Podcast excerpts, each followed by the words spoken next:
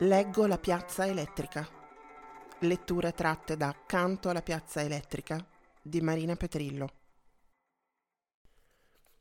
Casserlaini, 26 novembre 2011.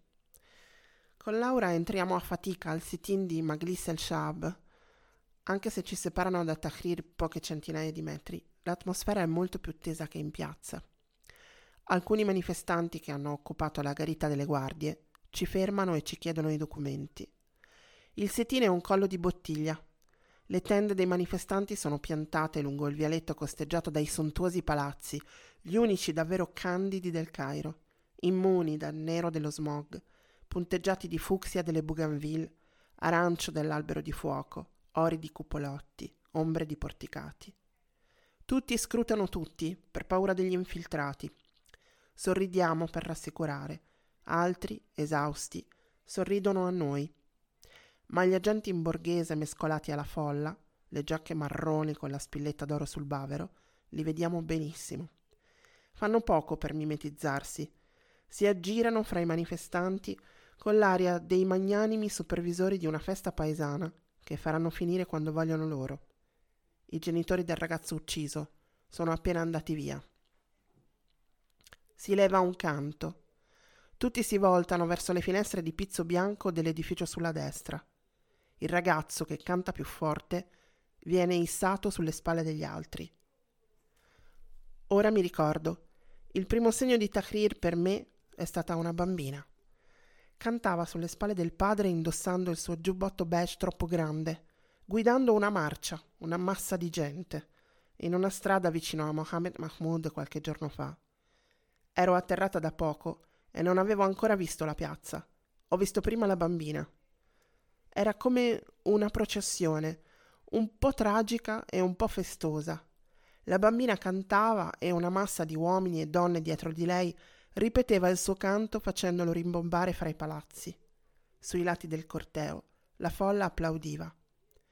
Laura me l'ha indicata, con i lunghi capelli corvini e i piccoli orecchini d'oro, avvolta nella bandiera con l'aquila, come fosse un mantello. Dove sei adesso, figlia? Quanti anni hai? Prima ho visto la bambina che era tutta Tahrir e l'ho fotografata per essere sicura che esistesse. Poi ho visto Tahrir.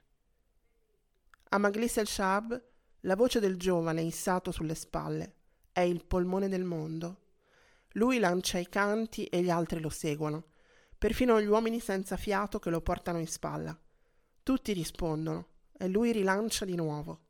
In un minuto nuove parole si innestano sulla memoria dei canti tradizionali.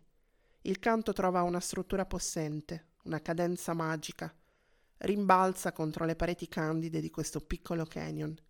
Aish, Orria, Adalek di Mattia, intona lui con tutto il fiato che ha. Scandisce il canto battendo le mani sopra la testa e per farlo imprime alle gambe un movimento che fa vacillare gli uomini che ne sostengono il peso. Tutti battono le mani dopo di lui, ripetendo ogni verso del suo canto. Lui chiede di essere voltato per poter cantare in faccia alle guardie. Gli uomini di sotto ruotano su se stessi, rossi in volto. Adesso le guardie fissano il giovane, dalla balaustra del piano rialzato del Parlamento, coi loro caschi caldi in testa, le divise color sabbia, le armi imbracciate in diagonale sul petto, mentre dietro di loro si scostano tende alle finestre. Lo guardano beffardi. Lui canta e guarda più forte. Sa cosa sta chiedendo? Sa cosa dice. Sa per conto di chi lo dice. Le facciate dei palazzi del governo risuonano come pelli di tamburo. Nella pancia senti la rabbia e la morte. Sotto il canto del giovane gli uomini col fiato corto che lo reggono hanno le magliette a righe che si alzano sul ventre, le braccia forti, le mani sporche di lavoro. Quando usciamo dal sit-in, a terra c'è una cassetta della frutta rovesciata, su cui qualcuno ha messo in vendita delle maschere antigas fatte in Corea, gialle e azzurre come giocattoli. Non tengono niente, mi dice Laura. Le metti e credi di respirare, e invece muori.